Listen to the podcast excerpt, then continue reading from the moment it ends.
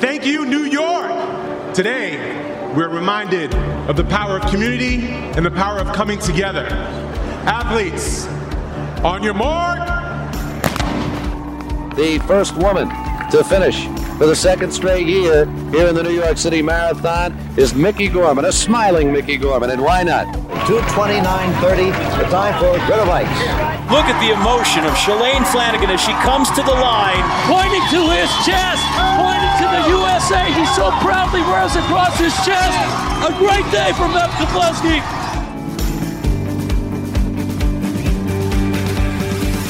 Hey everybody, and welcome back to another episode of Set the Pace, the official podcast of New York Roadrunners. Great to have you with us. As always, I'm Rob Simmelkjaer, the CEO of New York Roadrunners, joined as I am every week by my friend, the great Meb Keflezighi, 2009 New York City Marathon champion. Meb, nice to see you. How's it going? I'm doing well, Rob. How are you? How's your weekend? Everything's good. We had racing in New York this past weekend out in Brooklyn. I did not make the race this weekend. I don't make them all, but we had a great day.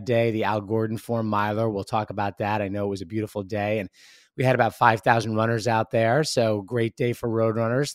Congrats to everybody who was out there. We're back at it this coming weekend in Washington Heights. We got a 5K coming up, so that'll be fun as well. And Meb, you had a big announcement last week. Of course, we always talk about you as the New York Marathon champion here, but this is the 10th anniversary of your legendary run and win in the Boston Marathon. And you had a big announcement about going back to Boston. Rob, I did. It was a great honor to be able to be asked by ESPN and local TV to be able to come back, announce the Boston Marathon. But for my 10-year anniversary, I want to be able to be on the roads of Boston with my fellow runners as I celebrate and bring attention to the Meb Foundation, run for a cause that I want always have been on my list. So yes, it is a big news. I am excited and delighted to be able to announce it. But also I had a big week this week to the Gasparilla Distance Classic was here in Tampa, Florida, and people kind of heard about the news. They wished me a lot of luck, but at the same time, I ran a half marathon this weekend. So to kind of test out a little bit my body, see, I know I couldn't go physically like the VO2 or fitness wise, but I don't know how my muscle would be able to handle it. So I ran the half marathon. I'm excited to say I broke 1:30, so which is nice. Not a walk in the park for me. I'm a little sore this morning. So people think, hey, good luck. You're going to win Boston. And 10 years later, it's not going to happen. I tried many years, but I'm there to celebrate and also to bring attention to the Meb Foundation for maintaining excellent balance to health, education, and fitness for young kids. So I'm super stoked for that. And also had a big week this week. My youngest daughter just got confirmed. Her confirmation was this week. So it's been a busy weekend, but excited to get ready for many other things. That's a big weekend. Congrats on all that. And Meb, I know that it's going to be so special in Boston this spring with you running on the 10th anniversary of your win. Of course, that win was so important for that race for the city of Boston, of course, because it came just a year after the bombing at the Boston Marathon. And so I know the kind of regard you are held in Boston, and I can't wait to see the celebration that it's going to be when Meb gets back on the streets of Boston to run the marathon. So glad you're feeling good. And we haven't talked about the Meb Foundation that much, Meb, but where can people go for more information on it? We'll talk about it more, I'm sure, as we get closer to the race. Thanks, Rob. I'm excited to be able to go back to Boston and celebrate. But the cause for the Meb Foundation is you can go to mebfoundation.org, and you can also go to marathonmap.com, has a link to the foundation. And, we do our best we can as runners to get the best out of ourselves. I did not understand the magnitude. I know I wanted to win the Boston Marathon for many years, but the day after I won the Boston Marathon, when President Barack Obama gave me a call to say, job well done. And that's when it kind of it hit after I crossed the finish line. Tears went down to my eyes. And then how big of a win it was. It was made me realize when I got a call from the President of the United States. So wow, yeah. To go back in that time now, and it's going to be exciting. But at the same time, 26.2 miles is 26.2 miles. I got to put the train in it. Yes, you do. We all do. But I can't wait to see how it plays out. We'll get weekly updates from you from now till Boston about how that's all coming along. All right. Well, this is a special episode of Set the Pace dedicated to Women's History Month. So joining us will be not just one, but two women who are each carving paths in women's running history, each in their own unique ways. Emily Sisson is the United States record holder in the women's marathon. She's a member of our brand new 2024 Olympic team as well, as she finished second in the trials in Orlando. She'll be joining us. Can't wait to talk to Emily. And Dinée Dorame, who's a citizen of the Navajo Nation, a lifelong runner and the host and producer of the Grounded Podcast. She'll be joining us as well. And Meb, you know, this of course is a podcast hosted by two guys, but we do talk about women's running a lot on this podcast. There's so much energy in women's running in the United States right now. Our races at New York Roadrunners are regularly, if not 50-50, actually, sometimes we'll have a majority of women. Of course, we've got a number of races that are just for women, the MasterCard Mini 10K and the Real Simple Half Marathon coming up as well. So women are such a huge part of the running community, Meb, and it's just been fascinating to see the growth in that. From your perspective as an elite runner, someone who's been in the space for a long time, how have you seen women's running grow and become more mainstream, obviously accepted by everyone now and such a big part of the sport?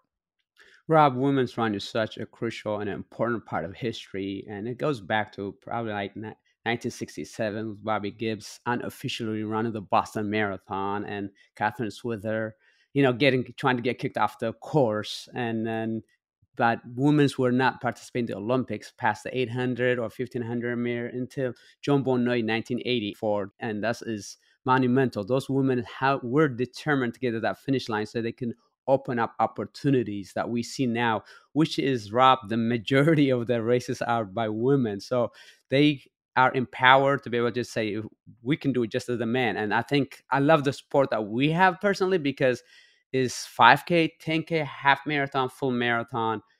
If we can do it, they can do it. And it's just great to be able to see even according to the professionals, the prize money been equally paid for the women. So I've been part of that personally to be able to witness that. It feels like a natural thing for me to do, but being a student of the sport kind of helps you to reflect how far they have come and how much they have influenced the community they live in. And, you know, to run freely and be able to pace even with the guys sometimes. And then, you know, I remember when I was training with Dina Kastor, Mammoth Lakes, she would always say maybe she may get a minute or two in 8 mile advance. I'm like, that's too much. You got to give her less. And she was like, and she would just whisper, catch me if he can. It just takes off. So women's running is huge. And I think especially in the U.S. distance running has been very deep field to be able to just represent. And they're just great people to be around with. Yeah, it's amazing how quickly it's come so far. I mean, it wasn't that long ago when, you know, people would not let women run a marathon, right? The six who sat and all of that. We're not talking about that long ago. And now you look at the role that women play. So it's been great. We're excited to celebrate Women's History Month here when it comes to running, and two great conversations coming up as well. But before we get to those, we are going to talk about the Meb Minute as well. Of course, we're about 3 weeks away from the United Airlines NYC Half. And so how are we all going to make our way through all these races while maintaining our best physical and mental health? A great way to do it is with training partners, of course. And so Meb will be back at the end of the show with the Meb Minute to talk about training partners and the importance of finding a great partner. But we got a big show with some great guests coming up for you this week. So let's get right into it. Now, as we mentioned earlier, tomorrow is the start of Women's History Month. So for this special episode, we're going to be talking to two women who are blazing some incredible trails in the sport of running. First up, professional runner Emily Sisson. Emily, no stranger to the record book. She is the American record holder for the marathon and previously held the record for the half marathon as well. And of course, earlier this month, she captured a spot on her second Olympic team with a second place finish at the U.S. Olympic Marathon Trials in Orlando. Emily, congratulations on your second trip to the Olympic Games and welcome to Set the Pace. Thank you. Thanks for having me on. It's fun to be here. It's really an honor. And so I just want to take you back a little bit going into Orlando. I mean, clearly the expectations from everybody who follows the sport, and I presume yourself as well, Emily, is that you were expected to make this team. You had put up the times in the past that had sort of earned you that respect. You were looking to obviously get the finish you needed. How hard was it to go into a race like that with those expectations already there and manage to perform at the level that you needed to do it? Yeah, the pressure, it's definitely a part of it. It's something I've had to learn how to manage. It's something I started learning how to manage ever since college.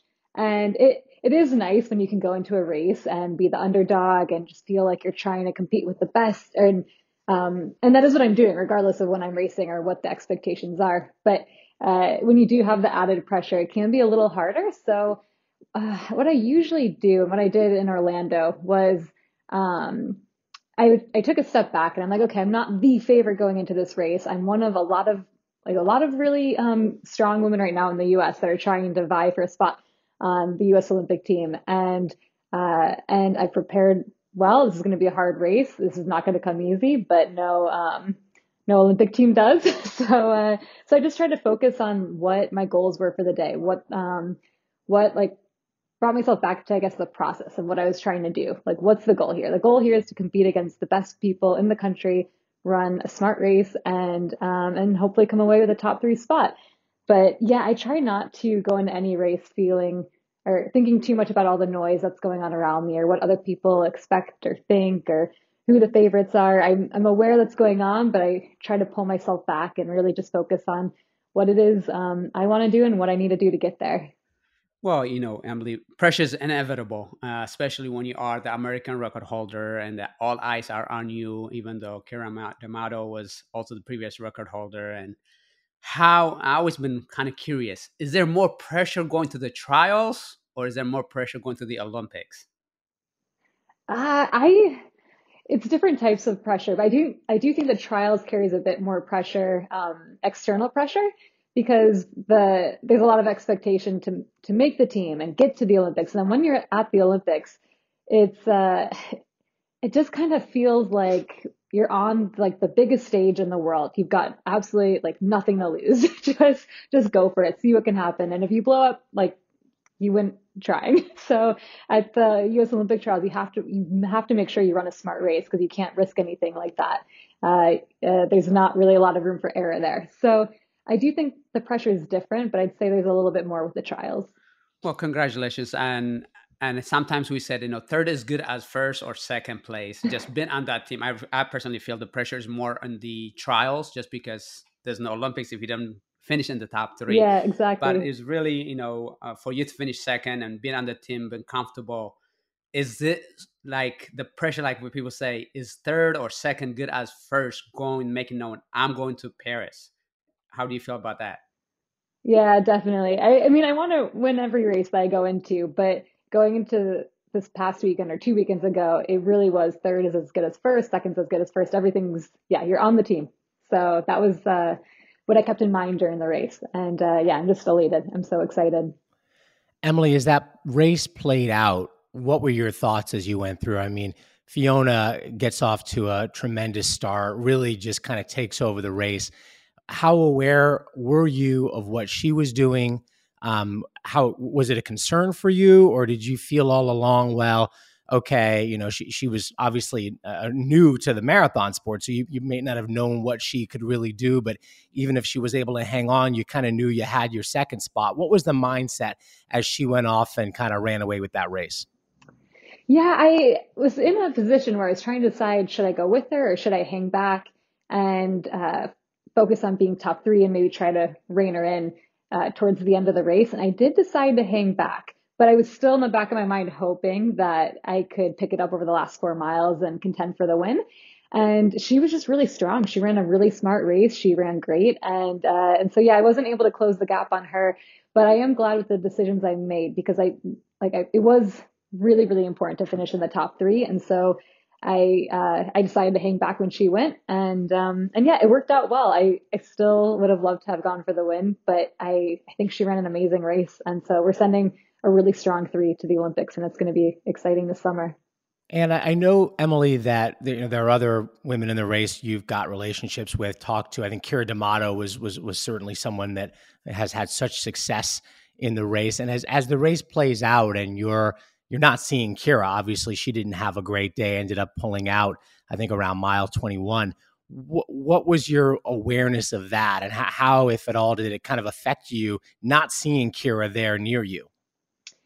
Yeah, to be honest, I was so focused on my own race that I wasn't really as aware of what was going on around me. I didn't realize she pulled out. I didn't know until after the race, actually. And that's kind of just how the marathon is. You're just so, like, you're racing the people around you. Like, you are trying to race your competition, but you're also racing the marathon itself. And that's what's different, I find, than other distances that I race, because in like a 10K or half marathon, for example, I don't have to worry about all these other variables, hydrating, like preventing cramps, managing, like trying to prevent bonking or something. You're just like, you have so much more you're juggling that it is important to be aware of the race that's going on around you and respond to moves that are made and make good decisions. But you also have to really measure your effort to race the marathon itself. And so, yeah, I guess that's a long-winded way of saying it didn't really affect my race plan much, seeing who was around me or who wasn't around me. But yeah, that's how the marathon is. The marathon is just a different beast entirely. So yeah, it's tough when you have a tough day, and I feel for Keira because I know what that's like. And you work so hard, and you only get to run so many every year. But when things do click, and you do have a good day, or you have a good day when things weren't clicking, it can be so rewarding. So that's why I guess we keep coming back to it. According to your performance, so did that day click for you? We know that it's seamless when it goes flawless and just amazing, you know. Or did you make that decision knowing that, you know, in the marathon we go through the good phase and bad phase? At what point in which stage were you when Fiona made that move? Were you in a good place, or were you said, you know, a little bit of, I don't know how things are going? What were your mental status at the point? Yeah, I was struggling mentally a bit earlier in the race than I expected because I was experiencing some cramping.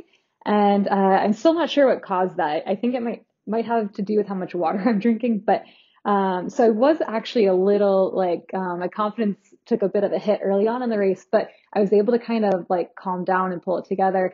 And towards the end, I actually like started to feel pretty good again.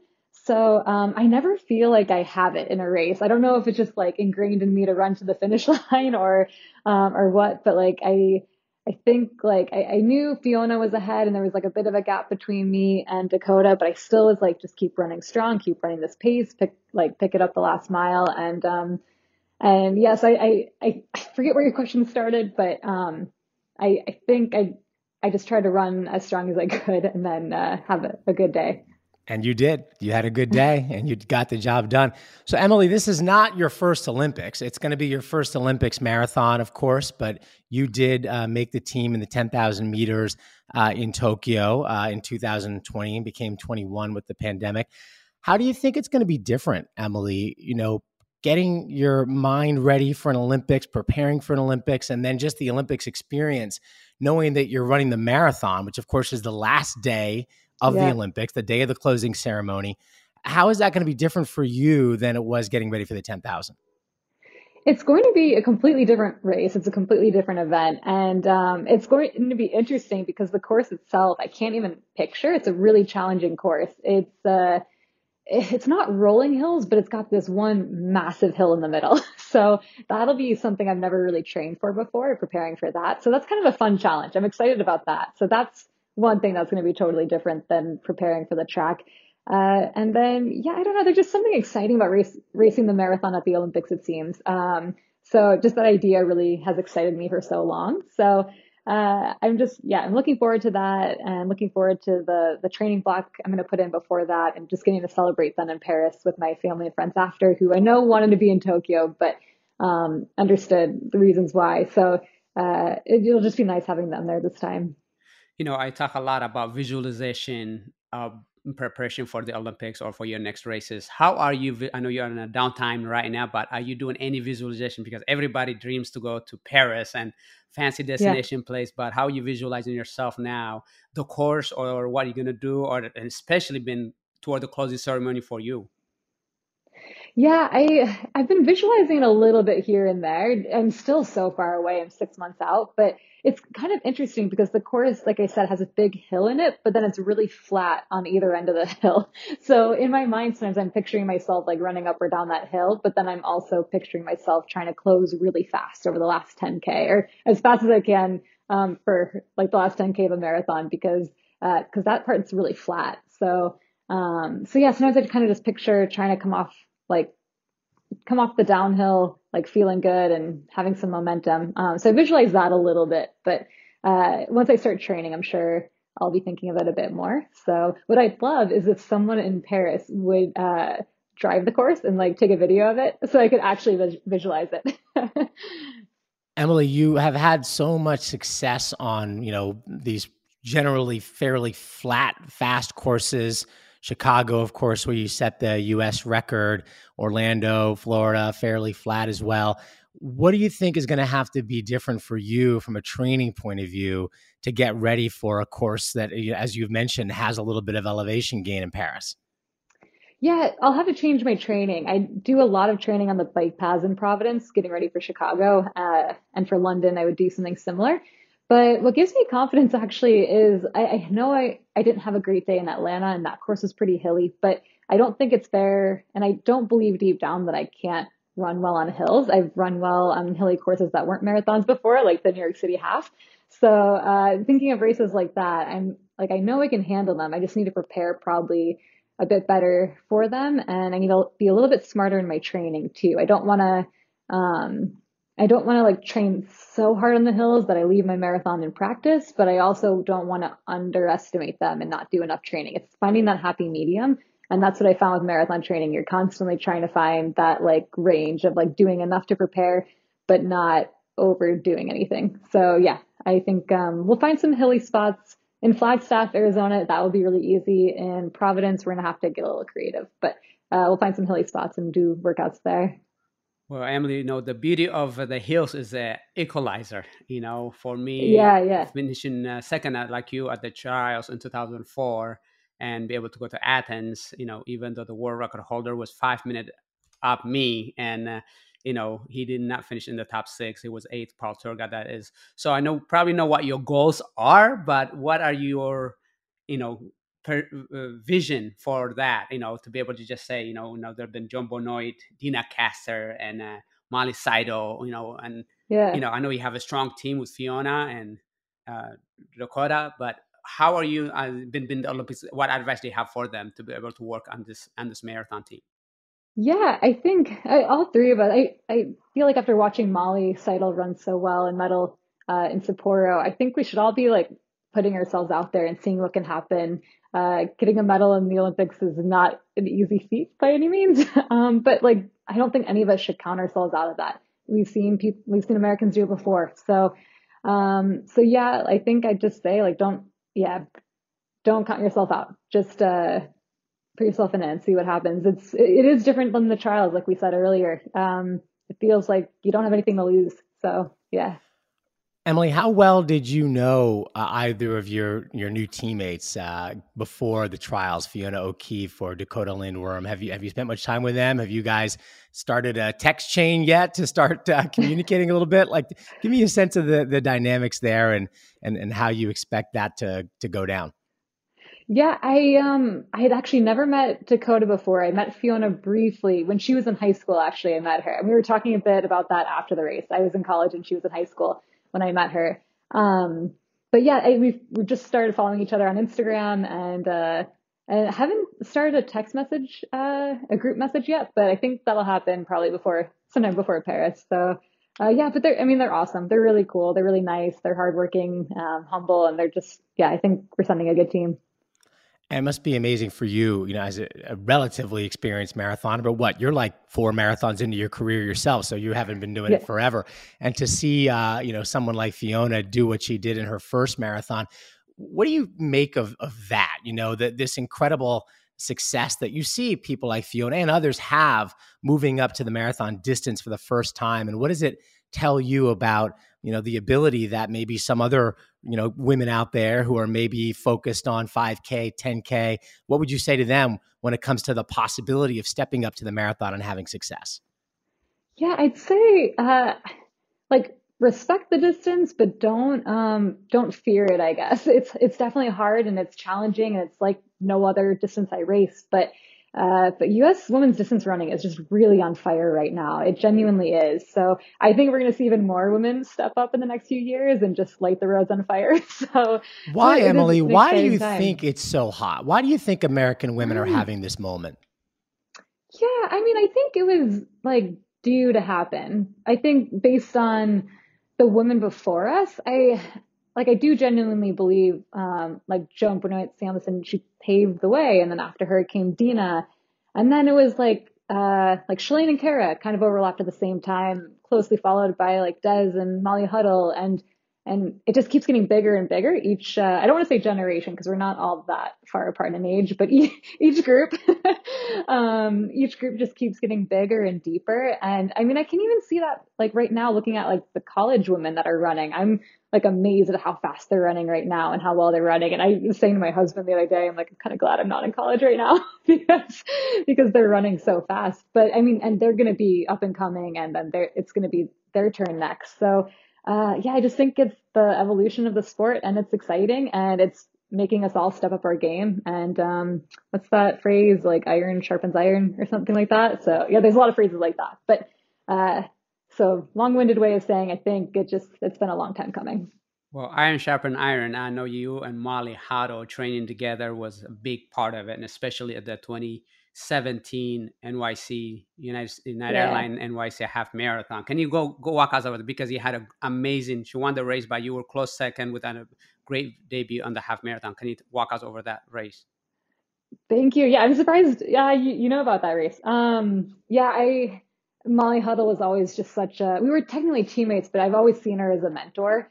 And she's been very generous, letting me just learn and watch her career unfold. And I just think it says a lot about Molly because she really helped me a lot as I was coming up in the sport. And I don't know exactly what I gave back because I just wanted to be like her. I wanted to have a career like her. And she just generously let me follow along, which was really cool. But yeah, I remember at that race, the New York City half in 2017, I was shocked. It was just me and Molly there at the end. And I almost felt like I had no business running right next to her because in my mind, I'm like, this is like Molly Huddle. Like what am I doing here? In the end, she outkicked me at the very end, but it still was a huge, I don't know, eye-opening kind of experience to know I could race the Molly Huddle. And so, that actually, I think was a race that kind of, showed me I was on another level and gave me a lot of confidence and especially gave me a lot of confidence going forward in the longer distances. So yeah, I guess that started in New York. Well, iron sharpens iron, like you said, but you had a great mentorship in Molly Huddle, and we see that at Utah now with Connor Mintz and Clayton Young. What advice would you give them? Because I know there is no mentorship, but we seen that 1-2 punch like you guys did the half now at the trials. What advice would you have in terms of longevity? Longevity. Well, I mean, they seem to be doing really well on their own right now. But I guess for longevity in the sport, because sometimes you work hard together, you want to get the best effort, but knowing when the easy days or hard days because you're there to help each other. That kind of mentality. Yeah. I think knowing when to push and when to pull back is really important for not preventing physical or mental burnout. Making sure. I think that's helped me a lot of having a long career is knowing when to go all out on my race days and then in practice when it's good just to check the boxes and make sure you're getting everything done you need to get done. But then I think also just creating a positive work environment is really important because it is such a hard sport at times. And I love it. I love my job, but it is very physically and even emotionally just it can be tough. So I think just making sure you're in a good environment, you're being the kind of teammate that you want to have as a teammate. You can have having people you can rely on and lean on when you need to, and also being that person for your other teammates or people that are up and coming is probably pretty important. So I guess, be the teammate you would like to have as a teammate, I guess. Emily, one thing that I'm sure some of the other runners in that trials were thankful for was your involvement. I know a lot of runners were involved in working to move the start time of that race up. I think the original start time was 12 noon local time. You guys got it moved back to 10 a.m. or so local time, a little bit earlier. And I was there in Orlando, as was Meb. you know, by noon, it was heating up. It was definitely getting warm. Was that really the impetus? And talk about, you know, why you felt it was so important to get that race started earlier.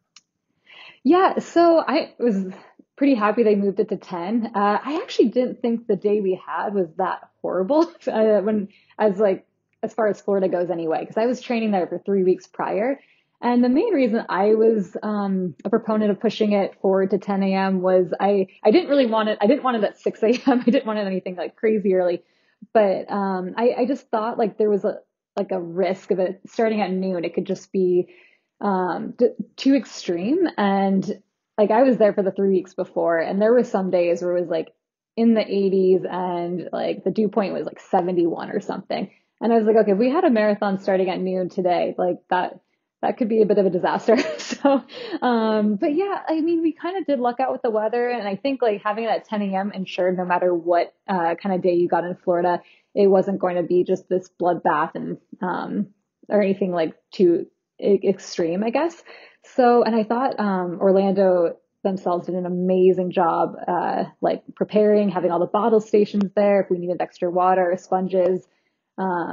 Yeah, I think they also had extra gel packets, and they were just awesome. They did such a good job. They told us where everything was going to be. Everything went so smoothly. So, yeah, I hope they get a lot of credit for how well they did, because that was a great race. They did a great job putting it on, and I felt really taken care of as an athlete. So it was really cool. Great event. Yeah. You know, the crowds are incredible. The energy there was great. How much did you feel that? I mean, it was really just a great scene in Orlando, people out with the American flags and incredible enthusiasm for that event. Yeah.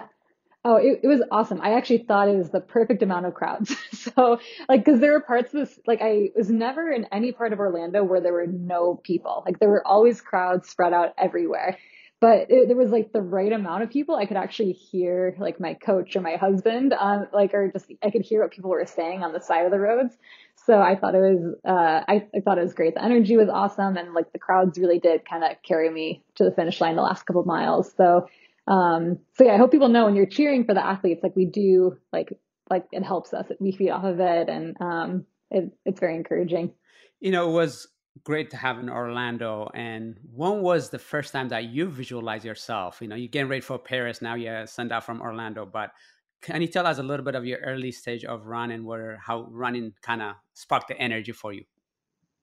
Oh, yeah. I don't have a really unique story. I started running to get to help me as a soccer player. So I think that's how so many of the top U.S. runners actually got into running was through similar. A lot of us were soccer players. So I actually never really visualized the Olympics or anything until maybe I think I was in college and I knew I wanted to be a professional runner. But when I was younger, I actually used to think about the Olympics as like a soccer player. Mia Hamm was my idol.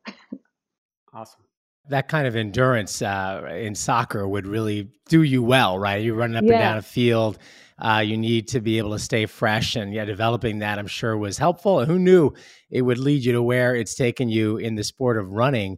And you know, you just never know. At what point did the marathon really become a focus of yours? I mean, you were so successful at the 5K, 10K. Who was the first person who came up to you and said, "Emily, I think you should really think about the marathon"? Well, thank you. I think I'd heard people mention it to me throughout college, actually, now and then. I'd get a comment here and there. Someone would say to me, "I think you'd be good at the marathon someday."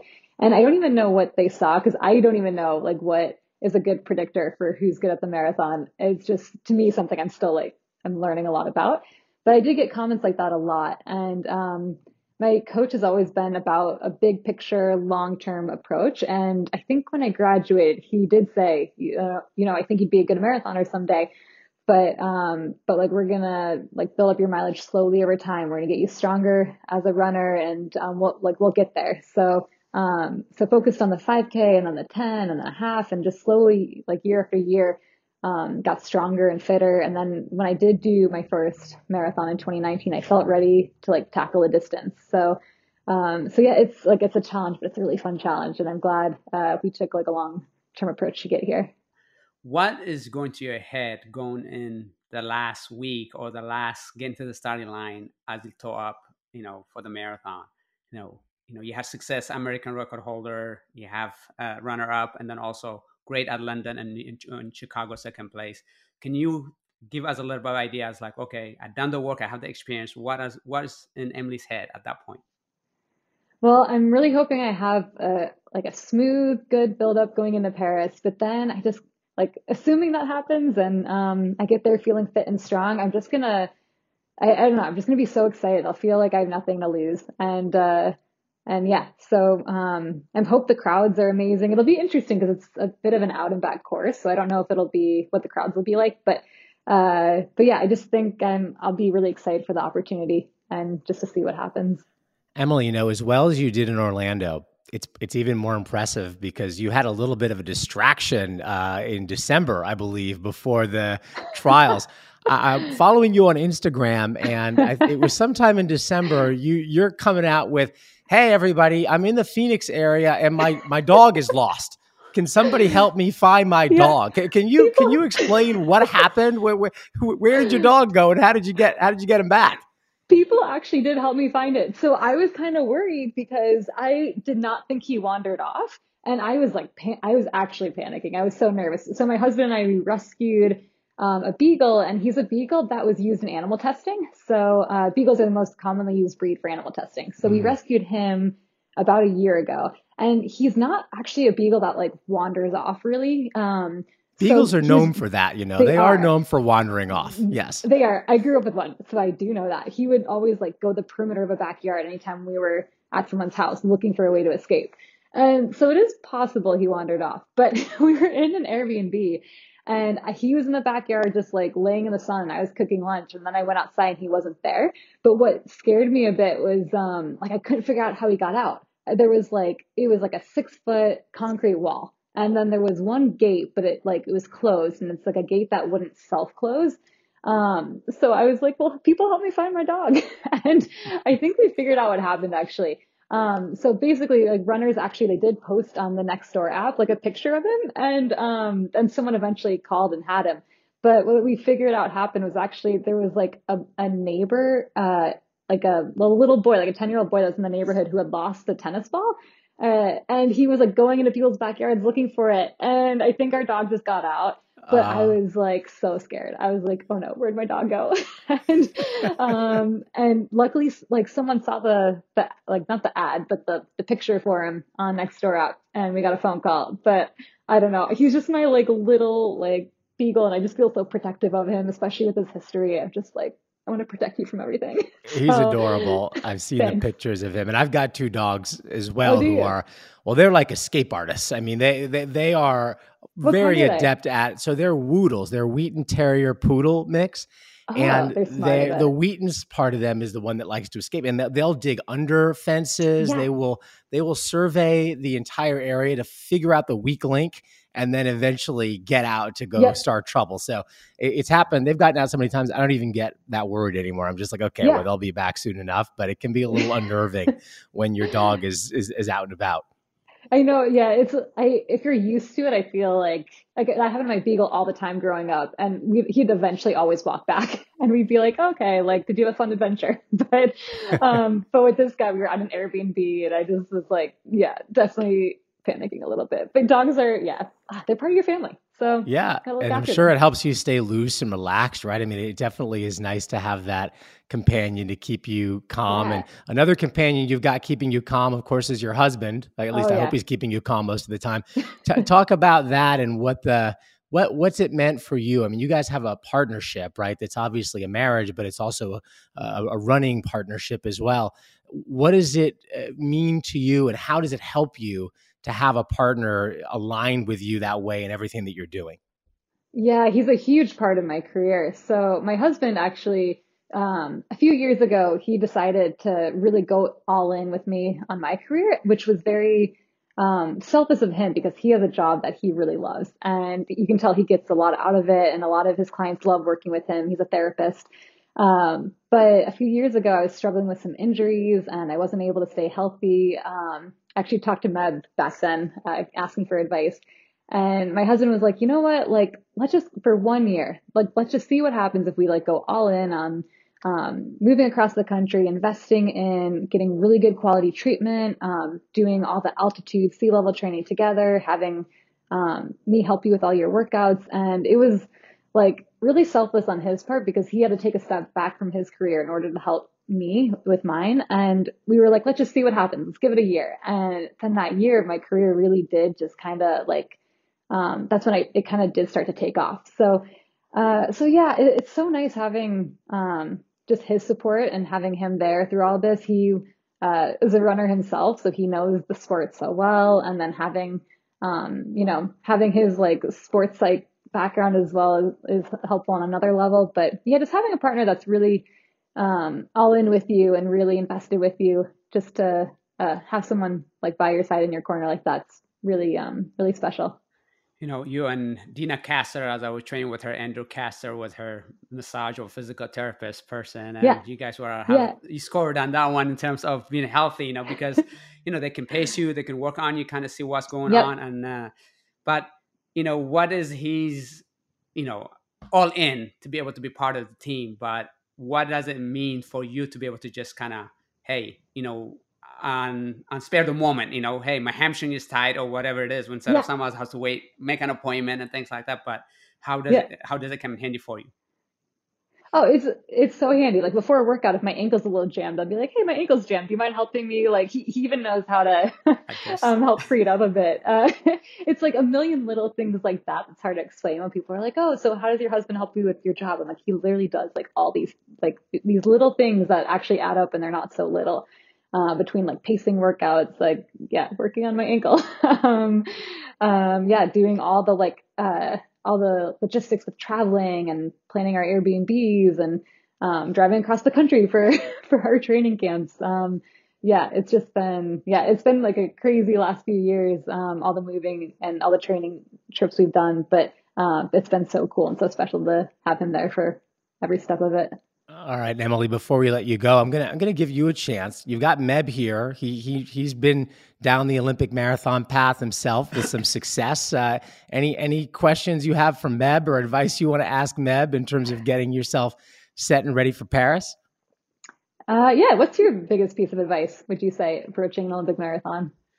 Well, I'm in the same route as you, I guess. In 2000, I made that to the 10K team and finished that, and then 2004 in the marathon. So being able to just have that experience in the 10K is going to be huge benefit for you because you're an Olympian, you've been there before, whereas the marathon might be different distance, but you're going to be able to just get the best out of yourself by surrounding yourself with teams that you have done and visualize those moments to, that hill that you're talking about. When you go up that hill, you got to say, I'm conquering that hill. So by the time the race comes, it's second nature. But you got you what the work ethic that you have done and your team got there. I wouldn't change a thing. Just kind of focus on what the course is going to be like and hydration and to be able to just splits of time to be able to just want to take the gels and things like that. And then also one other one is the humidity. How do you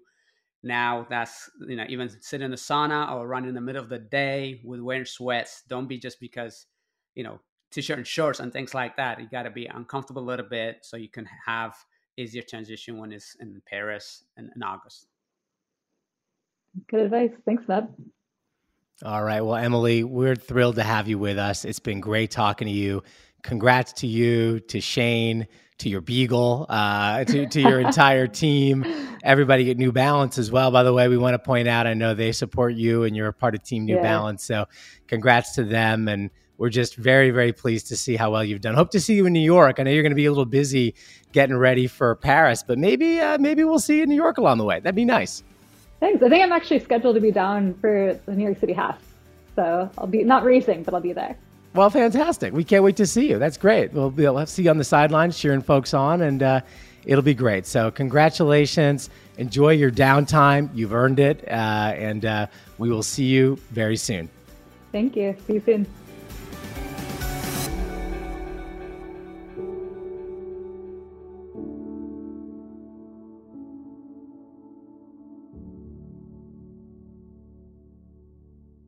Our next guest on this special episode of Set the Pace is a citizen of the Navajo Nation, a lifetime runner, and a self-identified running nerd.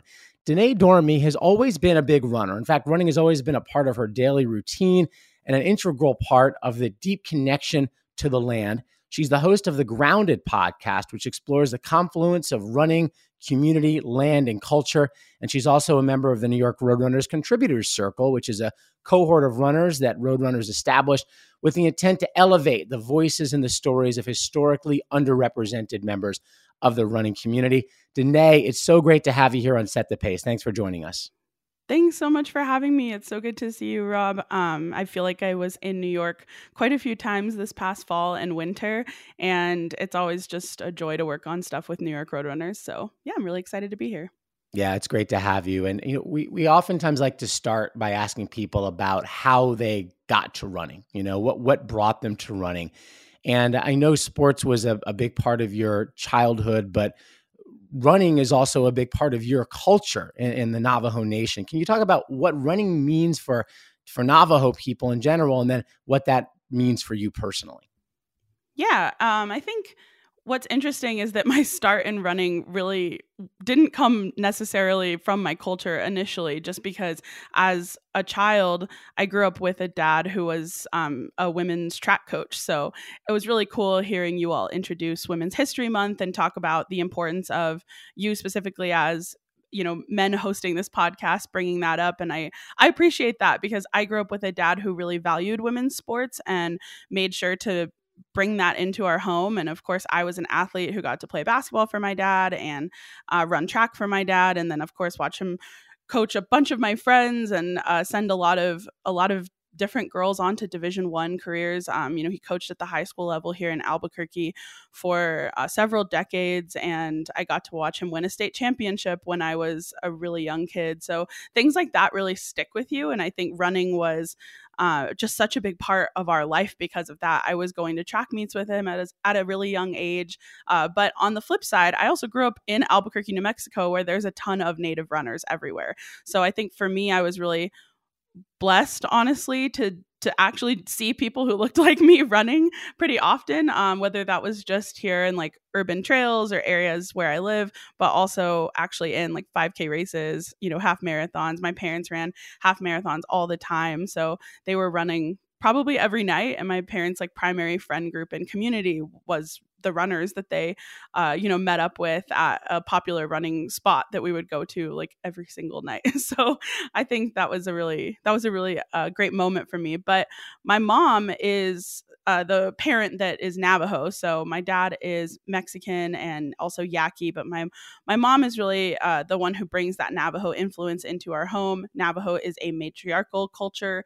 So I think being passed down things from your mom is really, really natural for us. And even though a lot of people associate running with my dad and my household and my story, my mom was a huge runner too, because for her, it was really culturally significant. And she grew up running cross country, but also understanding that it was something that was a form of prayer for us. And so I think as I got older and could understand that a little bit more, she would find ways to weave that into my own story, because I was not a particularly talented runner at the time. So, or maybe still, I think I'm more of the back of the pack, slower pace runner. I was more focused on basketball growing up, but I think to find that joy in it, it was really nice to have my mom make those connections for me of like, hey, there's a second, and maybe more important reason that you're out here. And I really appreciated that. Dinée, thank you for that great story. It sounds kind of very similar to Shalane Flanagan's story, where her parents were athletes and it kind of was normal for her to see the track meets or cross country. But can you go and tell us the first time that you ran? Now you are a runner, whether you run a 5K, 10K, half marathon, full marathon, you are a runner. But can you go back to the time when you were exposed to it, but when was the first time you actually ran?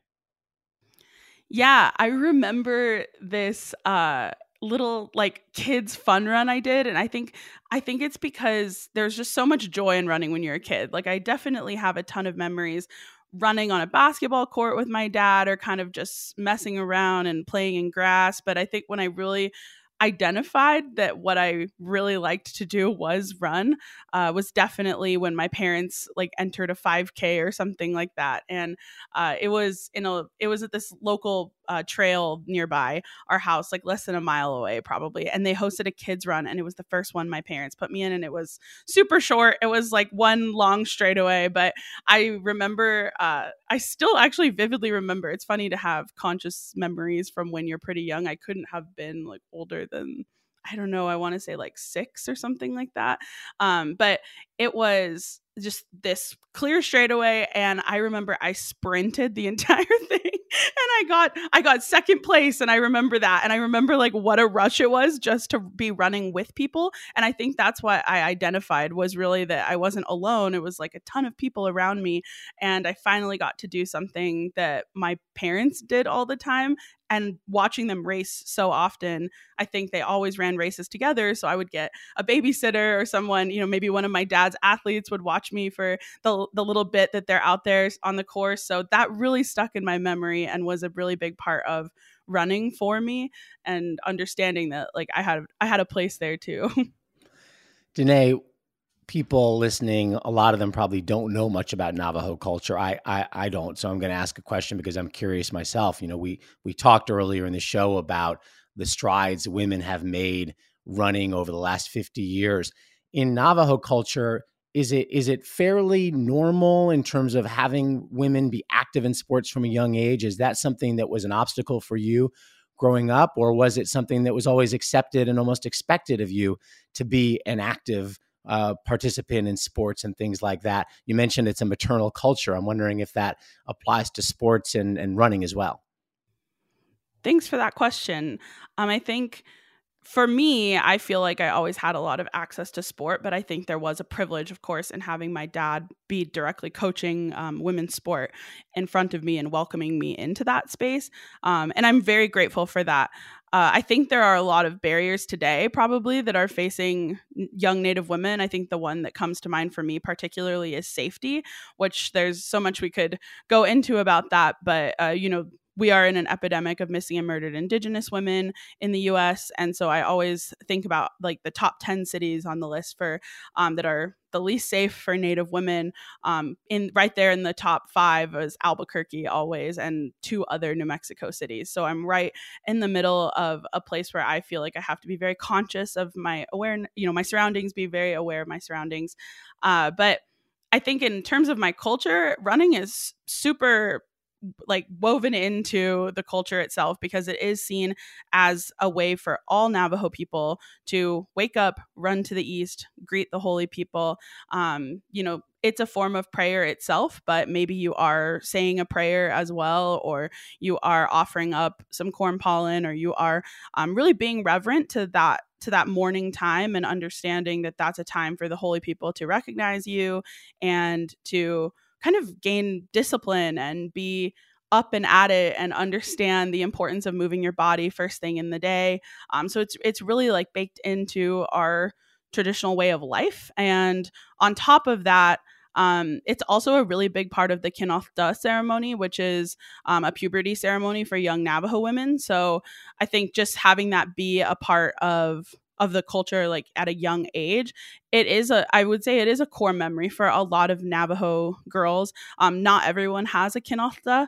And for me, I grew up in an urban area, and at the time, like my parents didn't have a lot of money. So that's actually it was like a difficult thing for me to organize as a ceremony, but we went back home to my mom's house and my family's house all the time. And I think being able to just like run on the dirt out there and like understand that that's where my mom was running, and that's where generations of Navajo women have run in my family, was always a really powerful thing for me since I was really young.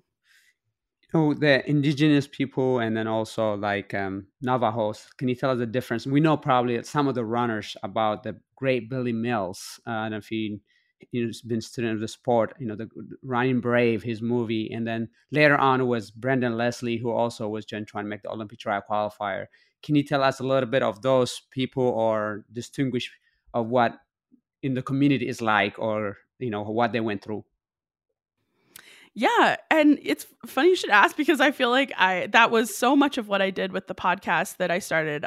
Grounded Pod for me was a way to not only kind of nerd out about running. I know that's a part of my intro, is that I do love the sport so much from that side, but also learn about the history of Native people in kind of modern American distance running, and understanding that this is a tradition that goes back for so many different tribes, not just Navajo people. There's, you know, so many tribes in the U.S., 365 federally recognized tribes. And then beyond that, you even have state recognized tribes and several others after. So you're dealing with so many indigenous people across so many nations with different traditions. But I know so many of us turn to Billy Mills as kind of like a beacon of light. And I had the privilege of interviewing him for my podcast and recounting, you know, his Olympic experience and different things like that with him. And it was super inspiring to hear from a Native runner who was from a really different community than mine, and get to understand like what it was like to kind of come up and running in a predominantly white space. And he had some really fascinating reflections on that.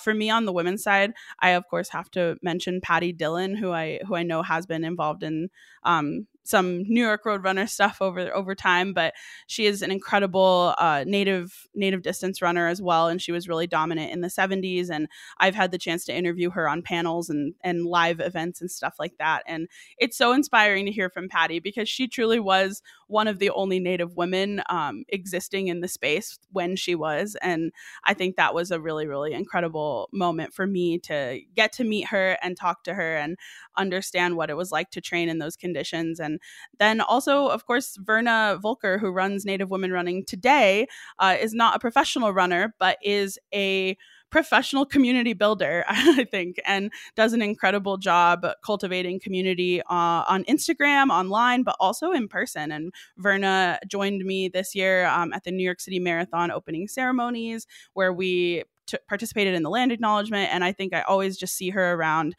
Indian country, you know, doing running stuff alongside me. And I think she's become a really great friend and colleague in this space for me. So I have so much respect for a lot of the Native women who have come up through running that I've been able to interview. Alvina Begay is another runner that comes to mind for me, has also run the New York City Marathon. And that's a big part of her running career.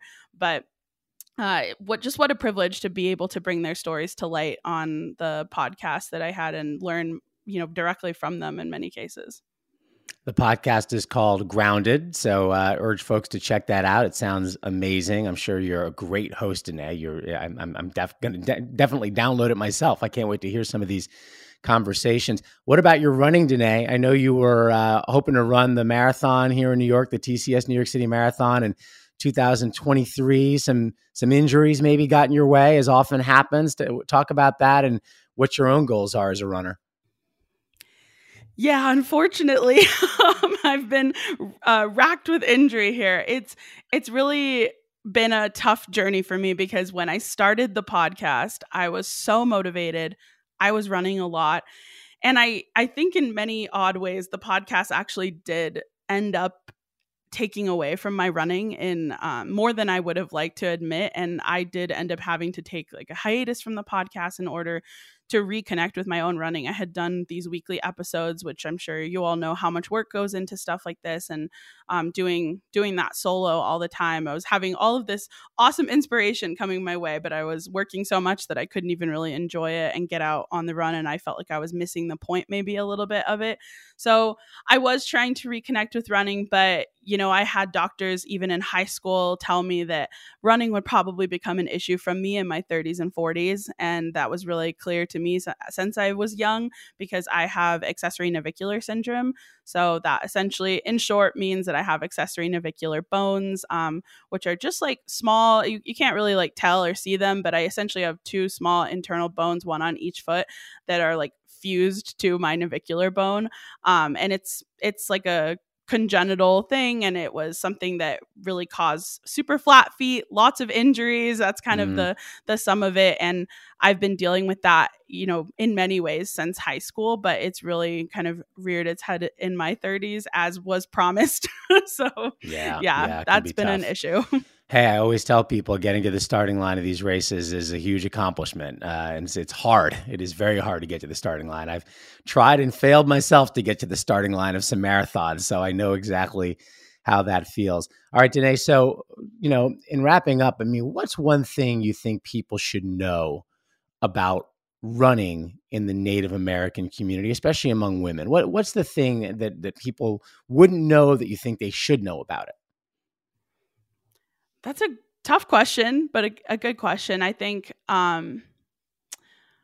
my goal, especially with the podcast and just with the online platform that I had through the podcast, was to demonstrate how important Native people and communities have been to running history. I think as we see running, in its modern form, there are still Native runners out there carrying on that tradition. Myself, people in my family, but also a lot of the people that I was able to interview and bring to light. Native people are still very much here and present in the community. And many of our cultures, go back generations of not just spiritual running, but also competitive running is a big part of many traditions. So I really want to make it clear to people that Native runners, they have been here. They were a huge foundational part of running, and they continue to be.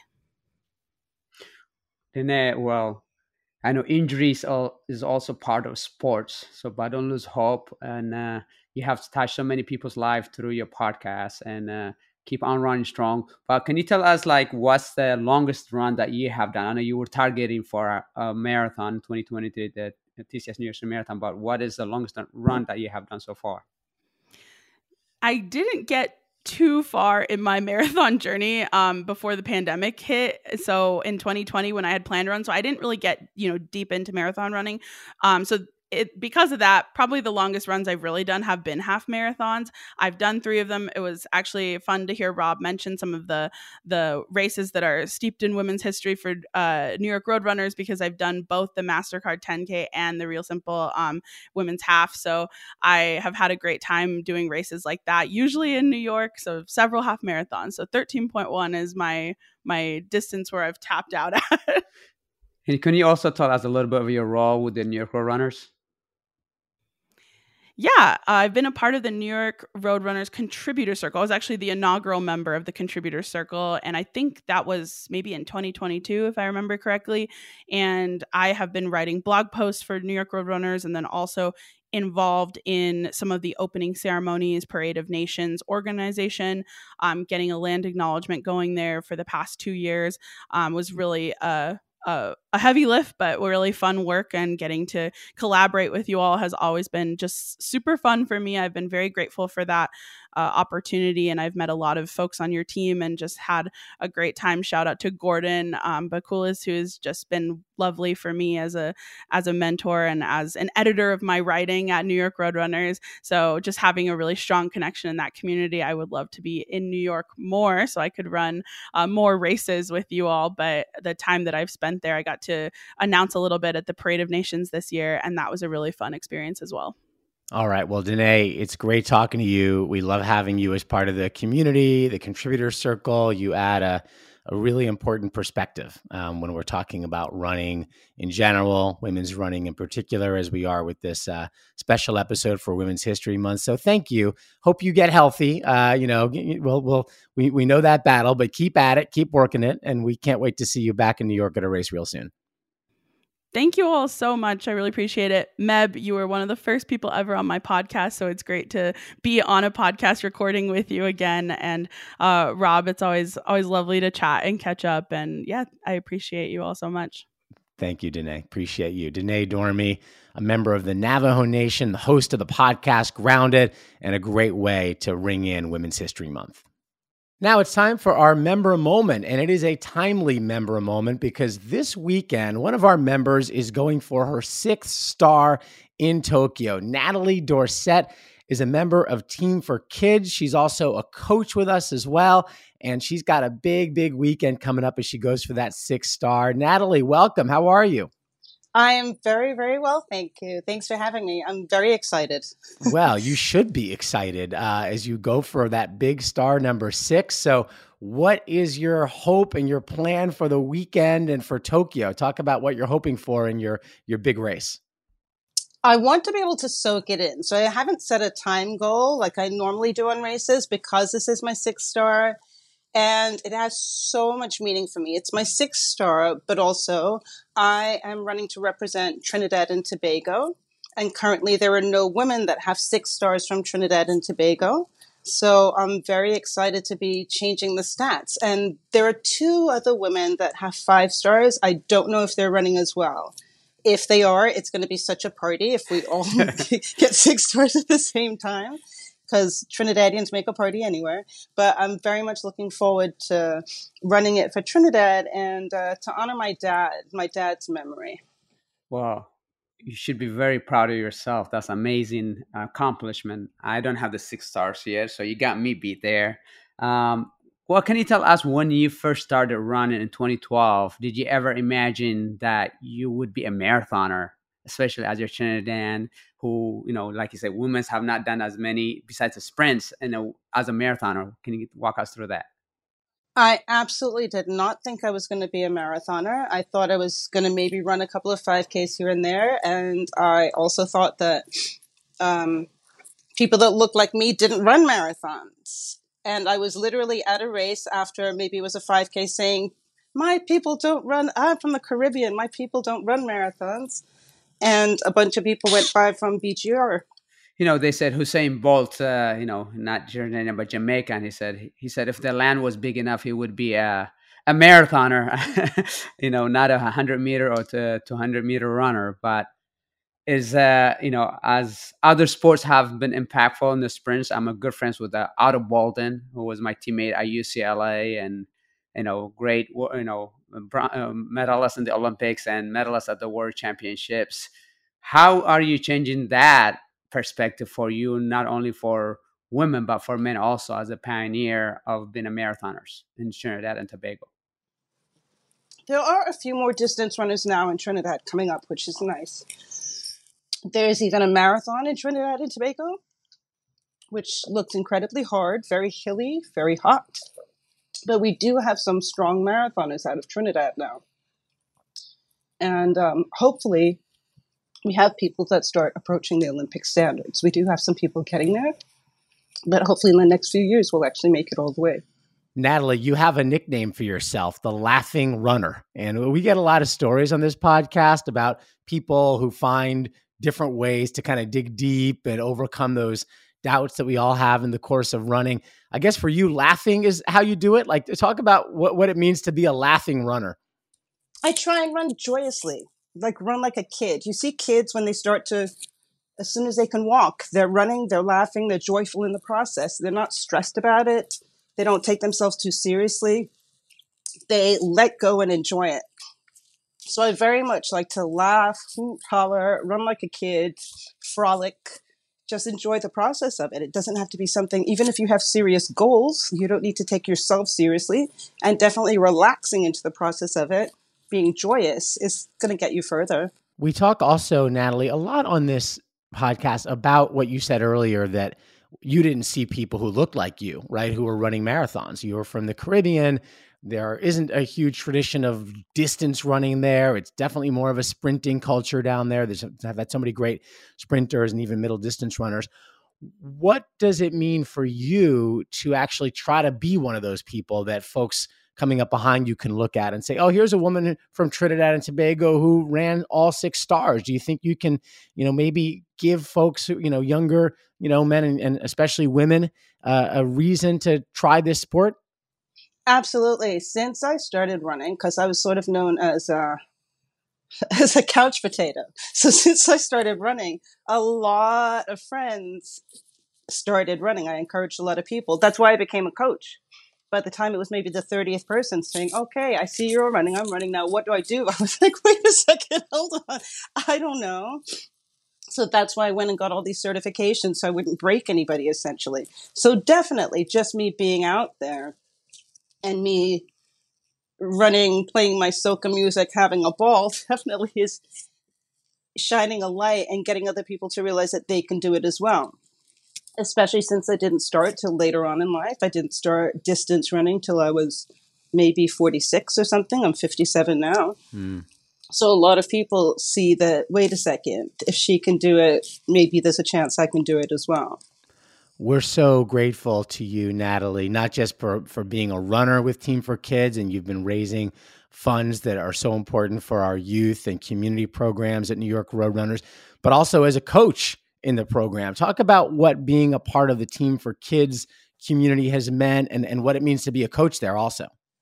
But running is life-changing, right? So I had all these certifications and I was just sort of helping friends and family until the New York City Marathon 2020, was it 21? The anniversary year. And I wound up not being able to run and I had to walk. And I was like, I'm just going to enjoy it anyway. And I met someone during that run who is an ultra runner, Tommy Ribbs, who had been in a coma, had to learn to walk all over again. And that was his first event back since learning to walk again. And he sort of encouraged me to lean into my coaching because our conversation we were having, he was like, wait a second, are you a coach? You're really good at this. You should do this more. And that's when I decided I would lean into it. I had always had an affinity, had a lot of friends with Team for Kids.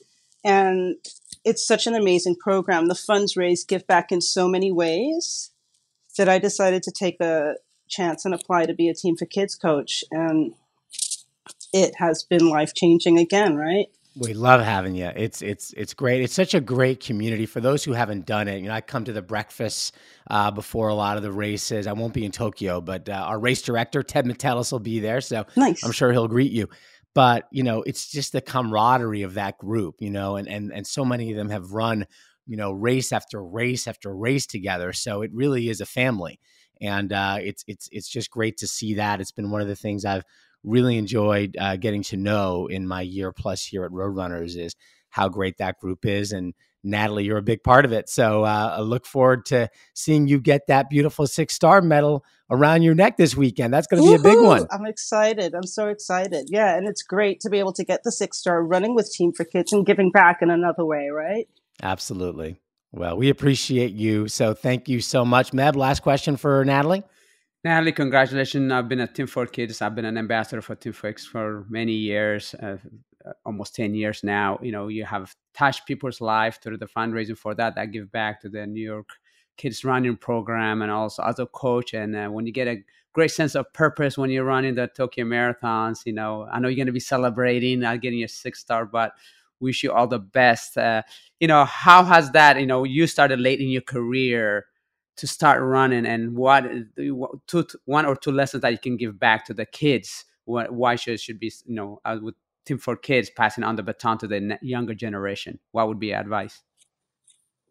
To start running as soon as you can. It's great for not only your physical but your mental health, and it helps you learn how to manage stress and how to manage difficulties that you might face in life. So running gives you lessons for life, and I wish I had started sooner. Well, I started when I was in high school, and I didn't know what, you know, like I was not aware running was a sport. I thought it was a soccer game and chasing a ball. And I said, who are those crazy people that are running and not chasing anything? So now we are all three of us here and are those crazy runners who've done marathons, have marathons. And it's a blessing. It really is a beautiful sport that we have. And we give back as much as we can to the young generation, because running is seen as a punishment sometimes. We're late for something, for a game and things like that. But it's a goal setting, perseverance, hard work, and time management that gives back so much, and it's going to help them be even better students. So thanks for your been a great example to that. Thank you very much. All right. Natalie Dorsett, our member of the week. Thank you, Natalie, and good luck in Tokyo. We'll see you on the other side. Thank you. Thanks for having me. Time now for today's Meb Minute. And Meb, we've heard a lot of runners on the show the last few weeks talk about their training partners. Of course, Connor Mantz and Clayton Young, they are like training partners extraordinaire, as they both made the Olympics as partners. And then, of course, today, Emily Sisson was talking about training with Molly Huddle and also with her husband. What are your recommendations, Meb, for training partners? Why have one, and how do you find a good one?